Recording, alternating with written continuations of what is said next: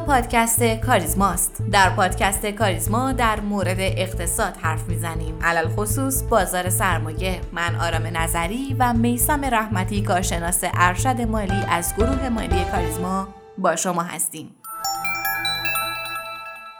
مرور اخبار این هفته. در حالی که اظهار نظرهای مختلفی از سوی مقامات ایران و مقامات طرف مقابل برجام شنیده میشه که احیای برجام 2015 در آینده نزدیک بعید به نظر می‌رسه. ایران در پی اقدامی تازه دستور راهاندازی صدها سانتریفیوژ جدید و پیشرفته رو صادر کرد.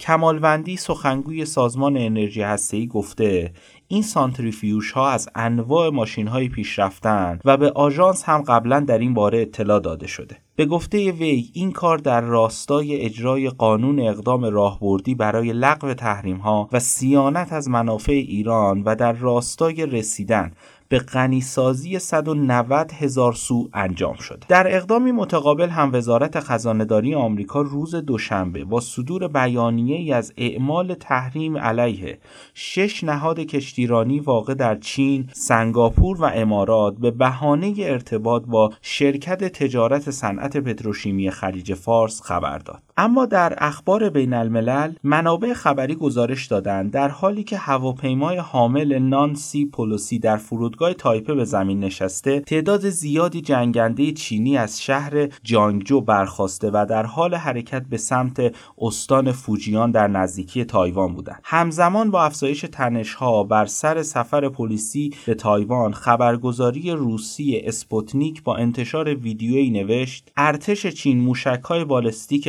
پیمای DF5B خودش رو در نزدیکی تایوان مستقر کرده. اما کمی بپردازیم به اخبار داخل. بر اساس گزارش مرکز آمار در تیر ماه 1401 متوسط وزنی قیمت آپارتمان های مسکونی فروش رفته در مناطق 22 گانه شهر تهران به 44 میلیون و 841 هزار تومن رسیده. لازم به ذکره که متوسط قیمت مسکن در خرداد ماه 41 میلیون و 400 هزار تومان بوده و نرخ تورم نقطه به نقطه مسکن در تیر ماه به 45 درصد رسیده. در هفته ای هم که گذشت خبر تلخ وقوع سیل در برخی مناطق کشور منتشر شد. علاوه بر خسارات جبران ناپذیر جانی که این اتفاق برامون داشت وزیر جهاد کشاورزی اعلام کرد. خسارتی حدود ده هزار میلیارد تومان به حوزه کشاورزی وارد شده. اما از بورس کالا هم این هفته خبری داشتیم. بورس کالا اطلاعیه‌ای در خصوص عرضه دو خودرو دیگنیتی پرایم و فیدلیتی پرایم در تالار فیزیکی منتشر کرد. بر اساس اطلاعیه بورس کالا در تاریخ 26 مرداد ماه در تالار فیزیکی بورس کالا و به صورت حراج باز تعداد 600 دستگاه خودرو دیگنیتی و فیدلیتی 5+2 هفت نفره عرضه میشه که این مقدار حداکثر می‌تونه تا 70 دستگاه دیگه افزایش پیدا کنه. همچنین در تازه ترین خبر گروه خودروسازی سایپا هم برای عرضه در همون هفته یعنی هفته چهارم مرداد ماه اعلام آمادگی کرده. و اما یک خبر جنجالی و متفاوت در این هفته از مجمع شرکت فجر انرژی خلیج فارس منتشر شد و سازمان خصوصی سازی مجمع شرکت فجر رو غیر قانونی اعلام کرد. علاوه بر اون دو جریمه برای هلدینگ خلیج فارس در نظر گرفت. یک صورت جلسات همه مجامع فارس ثبت نمیشه و دوم هزینه برگزاری دوباره مجمع فجر با فارسه.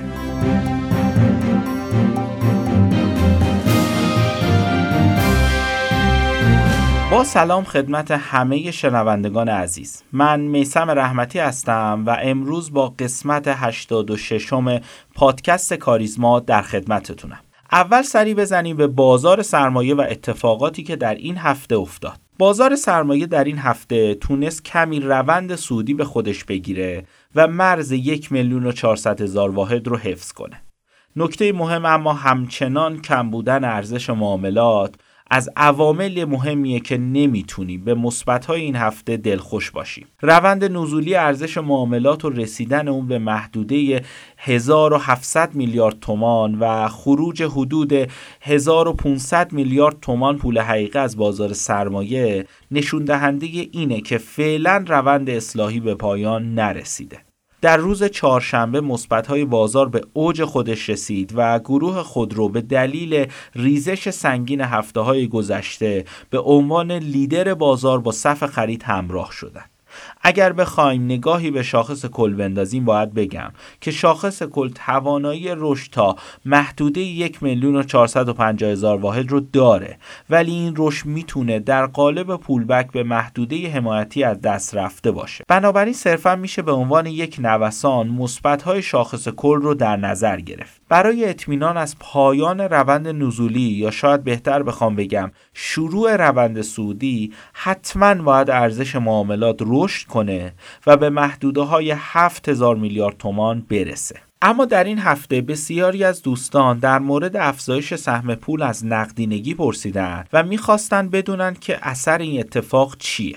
قبل از بیان اثر این اتفاق بیایم در مورد پول و شبه پول به تعریف مشترکی برسیم. پول در اقتصاد در واقع بالاترین درجه نقشوندگیه و شبه پول ابزاریه که دارای سررسید بلند مدت تریه حالا اینکه سهم پول از نقدینگی به 22 ممیز یک درصد رسیده می‌تونه نشون دهنده انتظارات افراد در جامعه باشه. این افزایش سهم پول نشون دهنده اینه که اوراق مشارکت در ایران کارکردشون رو به عنوان ابزارهای جذب منابع قابل وامدهی از دست دادن. و دلیل این امر هم افزایش تورم در اقتصاده. خب این موضوع می‌تونه برای بانکهای کشور خطرناک باشه.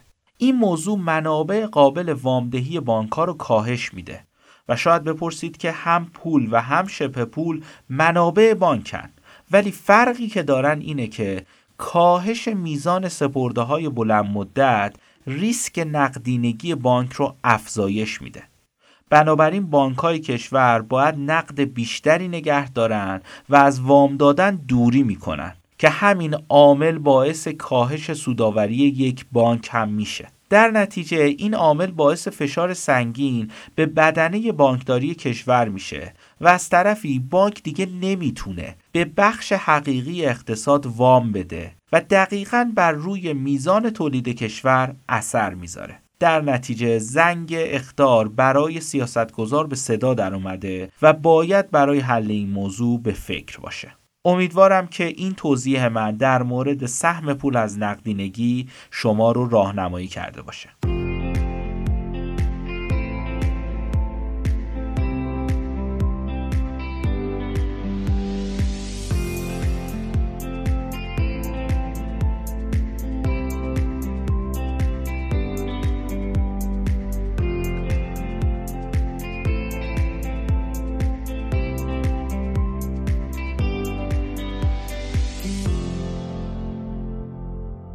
متاورس به معنای دنیای برتریه که از فضاهای دیجیتال سبودی تشکیل شده. کاربران عادی در حالی که در دنیای فیزیکی پشت لپتاپ خودشون نشستن می‌تونن آواتاری سبودی از خودشون تولید کنن که در این دنیای مجازی به گشت و گذار و تفحص بپردازن. مؤسسات استارتاپی که در نوآوری فناوری های نوین مشغول بکارن در پاسخ متاورس چیست؟ از اون به عنوان یک فناوری برای توسعه دنیای سبودی و ترکیب اون با دنیای فیزیکی یاد می‌کنن. جهان متاورس یک فضای دیجیتالیه که مشابهت زیادی با جهان واقعی داره ولی فراتر از جهان فیزیکی است که ما در آن سکونت داریم. به دلیل اهمیت متاورس در آینده قصد داریم امروز با آقای مهدی قلیزاده مشاور کسب و کار نمایندگی شرکت آوانتیس در مورد آینده کسب و کارها در متاورس صحبت کنیم. با ما همراه باشید.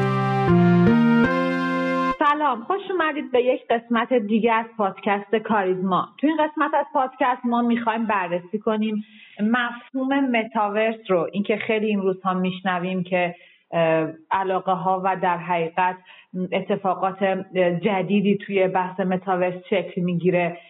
خیلی از آدم ها دوست دارن وارد این فضا بشن. خیلی دارن تو این فضا فعالیت می‌کنن کسب و کارهایی را میندازن.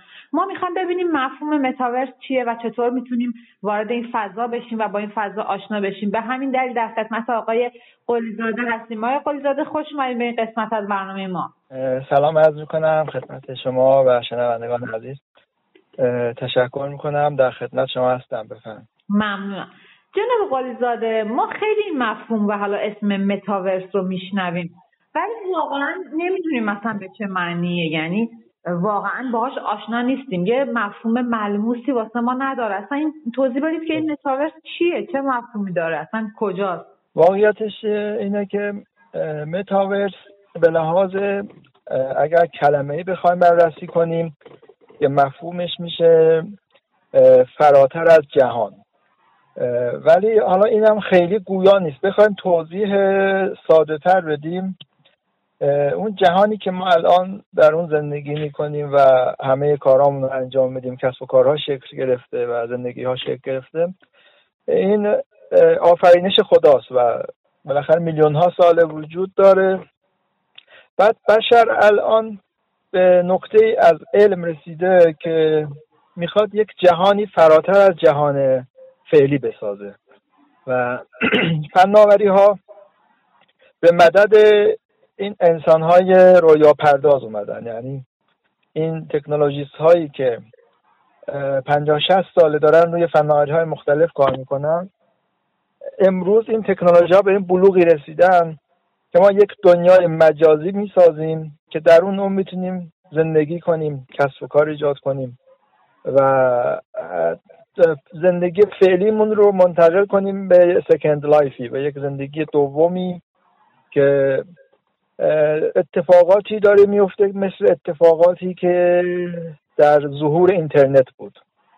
در دهه 1990 که اینترنت تازه داشت شکل می گرفت و خیلی افراد پیشرو شدن اومدن در نسل اول اینترنت در وب یک کسب و کارهاشون ایجاد کردند برای خودشون سایت شخصی زدن سایت شرکتی زدن پیشرو بودند و وقتی که وب دو ظهور کرد باز ادهی پیشرو بودن اومدن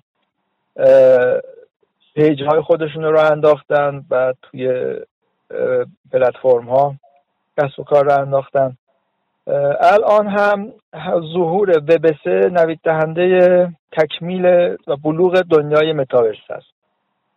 و افرادی که پذیرفتن و پیشرو هستند دارن دنیای متاورسی خودشون رو شکل میدن و به نحوی عین لحظات و ماهای اولیه شکلگیری اینترنت هست که یک hype ی شکل گرفته بود یک فضای تبلیغاتی و یک بالاخره این hype ها تو همه تکنولوژی ها پیش میاد.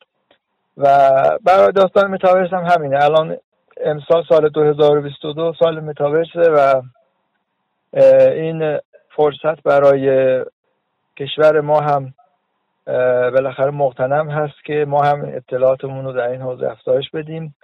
و به نوعی خودمون رو وارد این دنیای جدید بکنیم. حالا ارکان و اجزای این دنیا چی هست و اینا در خدمت هستیم. بله حتما. آقای قلیزاده در حقیقت می‌تونیم بگیم متاورس فضای حالا تحت وبه. یعنی ما مثل حالا در حقیقت فضای وبی که ما باش تو اینترنت سر و کار داریم درسته؟ یه مقدار پس راجع به این فضاش هم به ما توضیح بدیم دنیای متاورس یکی از پایه هاش وب سه هست. یعنی الان اون وبی که ما هستیم درونش وب دوه دو بودی ما page ها رو می‌بینیم دیگه. دنیای متاورس سه بودیه. یعنی با کمک تکنولوژی AR و VR همون واقعیت مجازی و واقعیت افزوده ما در یک دنیای سه بودی تجربه می‌کنیم. متاورس رو درسته. بعد چطوری می‌تونیم وارد این فضا بشیم؟ یعنی اینکه خیلی خب الان میگم واقعا علاقه مند هستن میشنون از این طرف اون طرف توی اخبار تو فضای مجازی که یه همچین چیزی هست به اسم متاورس و خیلی دارن توش فعالیت می‌کنن. به خاطر همین خیلی علاقه مندن که بیان وارد این فضا بشن. اصلا چطور می‌تونیم وارد این فضا بشیم؟ چطوری می‌تونیم توی این فضا فعالیت کنیم؟ همونجور که شما فرمودین مثل زمانی که تازه اینترنت داشت شکل می‌گرفت و هی آدم ها میمدن کم کم کم کم سایت های شخصی و حالا شرکتی خودشون رو اندازی می‌کنن الان ما چطور می‌تونیم بیایم توی متاورس فعال بشیم؟ واقعیتش اینه که الان شرکت های بزرگ و کشورهای پیشرو دارن متاورس خودشون رو تولید می‌کنن. یعنی الان اخبار رو میشنویم دیگه. مثلا شرکت هواپیمایی قطر مثلا دنیای متاورس خودش رو تولید کرد. نمی‌دونم. کشور فلان اومد برای دولت خودش متاورس رو راه اندازی کرد. یعنی چون هزینه ها فعلا بالا هسته شما مثلا بخواید یک فضای متاورسی برای خودتون ایجاد کنید هزاران دلار هزینه داره. و الان شرکت های استارتاپ های تو ایران هم دارن فعالیت می‌کنن. این بهترین و بلوغ یافته ترین حالت اینه که خودم خودش یک سایتی یک شرکتی یا یک فردی بیاد متاورس مخصوص خودش رو بسازه.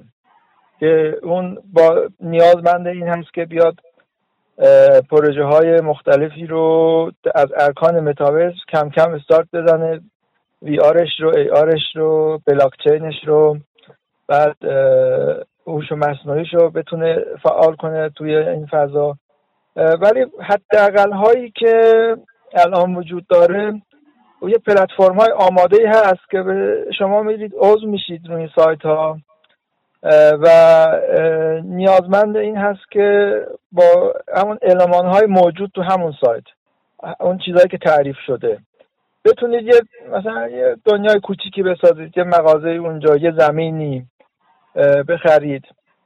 این امکانات در حد این سایت های آماده فعلا وجود داره ولی اون متاورس واقعی نیست. یعنی اون نسخه بسیار پا سطح پایینشه. هنوز اون دنیای سبودی و ایمرسیوی که ما می‌خوایم در اون غرق بشیم تجربه نمیشه کرد. و تجربه های واقعی نیازمند هزینه های بالایی هست که حساب الان که پردی بخواد شروع کنه می‌تونه وارد همین سایت های موجود بشه تو کشورهای دیگه و اونجا فعالیتش انجام بده.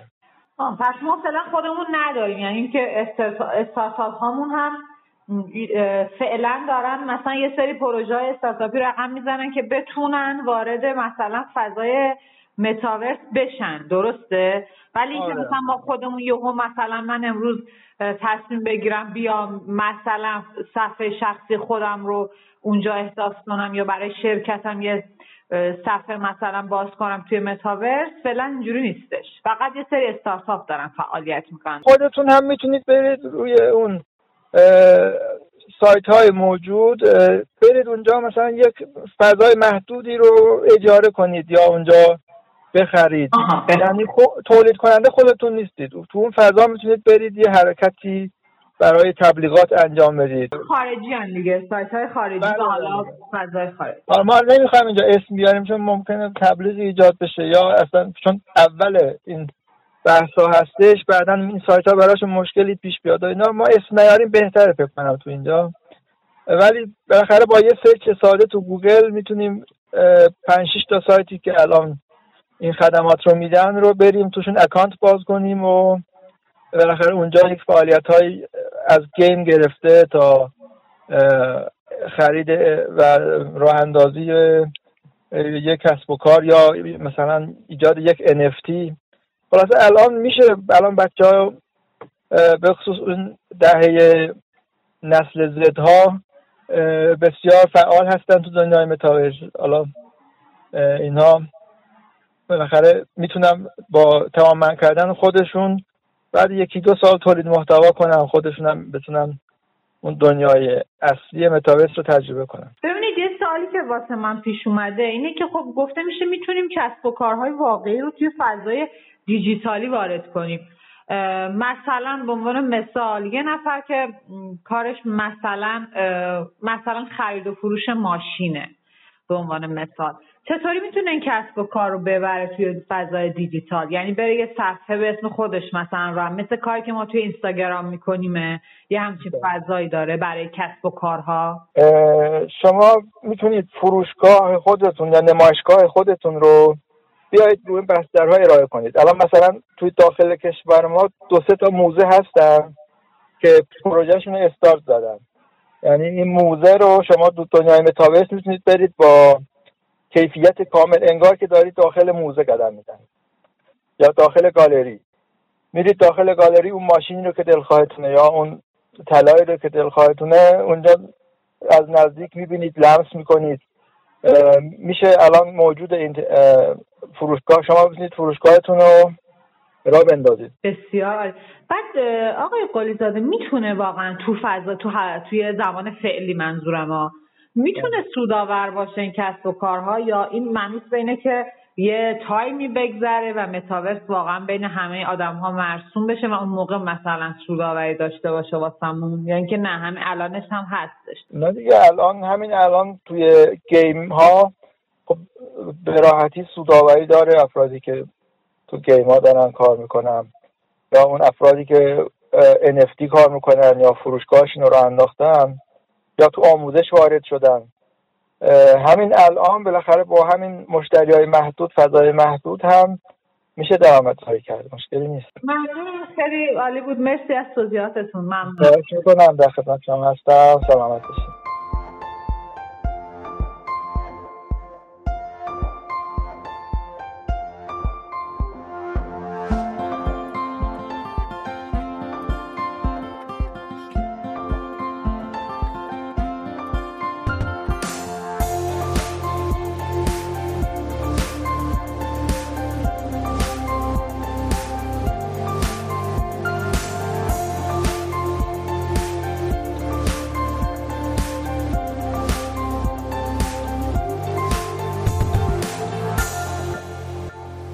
خودش چندان انتظار نداشت که وزیر بشه. در کتاب خاطراتش نوشته پیش خودم گفتم شاید اونها برنامه خاصی دارند و می‌خوان یک جوان جاه طلبی بیاد شش ماه یک کار بیهوده رو انجام بده بعد هم همه کاسکوزه ها رو سرش بشکنن. این صحبت های اولین وزیر اقتصاد ایران یعنی علی نقی آلیخانیه امروز قرار در قسمت بیوگرافی در مورد علی نقی آلیخانی و تفکر اقتصادی او صحبت کنیم. درباره کارنامه اقتصادی آلیخانی در هفت سال وزارت اقتصاد قضاوت‌های متفاوتی وجود داره. او در بهمن 1341 هنگامی به وزارت اقتصاد خوانده شد که از یک سو با اعلام برنامه اصلاحات ارزی محمد رضا شاه تنش‌های گوناگونی در جامعه شکل گرفته بود. و از سوی دیگه ایجاد فرصتهای سرمایه گذاری در بخش صنعتی ضرورت پیدا کرده بود. در همین حال دو وزارت بازرگانی و صنایع به دلیل رقابت شدید و فلج کننده از برنامه ریزی باز مونده بودند و کشور رو به رکود اقتصادی کشونده بودند. نخست وزیر وقت اسدالله علم به گفته خودش از شاه دستور گرفته بود که اون دو وزارت خونه رو یکجا کنه و اقتصاددان نگرشداری رو که در آمریکا هم آموزش ندیده باشه به اداره تشکیلات تازه انتخاب کنه. اسدالله علم پس از پرسجوهای خودش علی نقی آلیخانی رو نزد خودش فرا می‌خونه و میگه قصد داره دو وزارت خونه نامبرده رو یکی کنه و از اون می‌پرسه چه نامی رو انتخاب کنی آلیخانی بدون تحمل میگه وزارت اقتصاد. اسدالله علم هم همون هنگام به او میگه از شما می‌خوام که وزیر این وزارت خونه جدید باشید. علی نقی آلیخانی اون زمان تنها 34 سال داشت. او تا مرداد 1348 اداره وزارت اقتصاد رو بر عهده داشت و در این دوران از یک سو به تأسیس صنایع گوناگون بنیادی در نقاط مختلف کشور پرداخت و از سوی دیگه بستر توسعه صنعتی کشور رو برای سالهای پس از اون فراهم ساخت. آلیخانی گفته که نگرش اقتصادی و همواره گونه ای از سوسیالیسم اروپایی بوده و نظام بیرحمانه آمریکا رو نمیپذیرفته و توزیع درآمد همواره دغدغه خاطر او بوده. آلیخانی از لحاظ فلسفه اقتصادی نگرشی نوینگرا و متمایل به چپ داشت. بر همین اساس هم الگوی اقتصادی مورد نظر او که با اهداف سیاسی اجتماعی شاه هم انتباق داشت اساسا شامل تاکید بر توسعه سریع بخش صنعت و تبدیل اقتصاد شبه فئودالی تجاری ایران به یک اقتصاد صنعتی پیشرفته بود. آلیخانی وزیر اقتصاد سالهایی بود که میانگین رشد اقتصادی ایران به سطح دو رقمی بیش از 11 درصد و میانگین سالانه نرخ تورم به رقم دو ممیزه 6 درصد رسیده بود. آلیخانی در این دوره چند راهبرد اساسی رو پیش گرفته بود. راهبرد اول تقدم اصلاحات تجاری بر اصلاحات اقتصادی. آلیخانی به این جنبندی رسیده بود که بازنگری در مقررات صادرات و واردات و تغییر تعرفه های گمرکی مهمترین سیاستیه که باید دنبال کنه و از این طریق اقتصاد رو به تحرک در بیاره. بنابراین شروع به اصلاحات تجاری کرد. طبیعتا هدف او از اصلاحات تجاری این بود که بیشترین تقاضا رو وارد کشور کنه. به همین علت او به تعدیل واردات و صادرات از منظر تحریک تقاضا نگاه کرد. تحلیل آلیخانی این بود که رکود کشور ناشی از افت تقاضاست و اصلاحات تجاری باید با هدف تحریک تقاضا صورت بگیره. بنابراین شروع به بازنگری در همه تعرفه ها کرد. او در این باره میگه ما این کار رو کورمال کورمال می‌کردیم و هیچ اطلاعی از میزان واردات و تفکیک واردات نداشتیم و فقط بر اساس اطلاعات موردی این کار رو انجام می‌دادیم. راهبرد دوم انتخاب استراتژی جایگزینی واردات. در واقع آلیخانی به این جنبندی می‌رسه که آنچه که قرار وارد بشه اگر در داخل قابل تولیده در داخل تولید بشه. بنابراین با تعدیل واردات یک تقاضای جایگزین رو متوجه تولید داخلی می‌کنه. اما راهبرد سوم ثروت آفرینی در بخش خصوصی. آلیخانی میگه من به این نتیجه رسیدم که باید اعتماد رو در بخش خصوصی ایجاد کنم. بنابراین استراتژی او ثروت آفرینی با تکیه بر بخش خصوصی میشه و این کار رو با گشاده دستی بسیاری انجام میده. به گفته او اگر قرار باشه اقتصاد کشور راه بیفته باید به بخش خصوصی اعتماد کنیم تا چرخه های اقتصادی کشور رو راه بندازیم. او اعتقاد داشت که بخش خصوصی دلخوش به اینه که سفرای سمت راست حساب بانکیش زیاد بشه. در این میون ما چرا باید نگران تحقق این دلخوشی بخش خصوصی باشیم؟ چرا نگران ایجاد ثروت و تولید ثروت در بخش خصوصی باشیم؟ به گفته او خیلی ها به من فشار می آوردن که تو داری بخش خصوصی رو لوس می کنی. شایدم واقعا من این کار رو می کردم اما لازم بود. بابت ثروت آفرینی برای بخش خصوصی تنش ایجاد نکنم.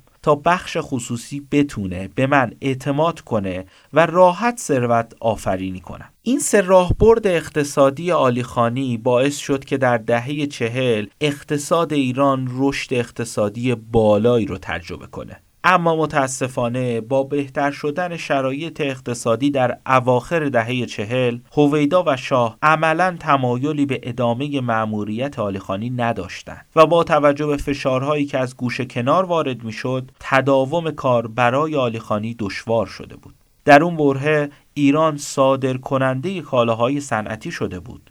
اما کنار گذاشتن تفکر صنعتی در اواخر دهه چهل نقطه خروج قطار اقتصادی ایران از ریل صنعتی بود که آثارش در نیمه های دهه پنجاه صنعت ایران رو زمینگیر و وابسته به منتاج کرد. در کل نظرات در مورد علی نقی آلیخانی و روش فکری او در وزارت اقتصاد بسیار متفاوته. اما نکته بسیار مهم اینه که از نظر تفکر اقتصادی او فردی بسیار باهوش بود و آثار همون تفکرات اقتصادی در دهه چهل نمایان شد و از او به عنوان یکی از معماران اقتصاد ایران نام می‌برند. آلیخانی وزیر پیشین اقتصاد و رئیس دانشگاه تهران در تیر ماه سال 1398 در سن 91 سالگی درگذشت.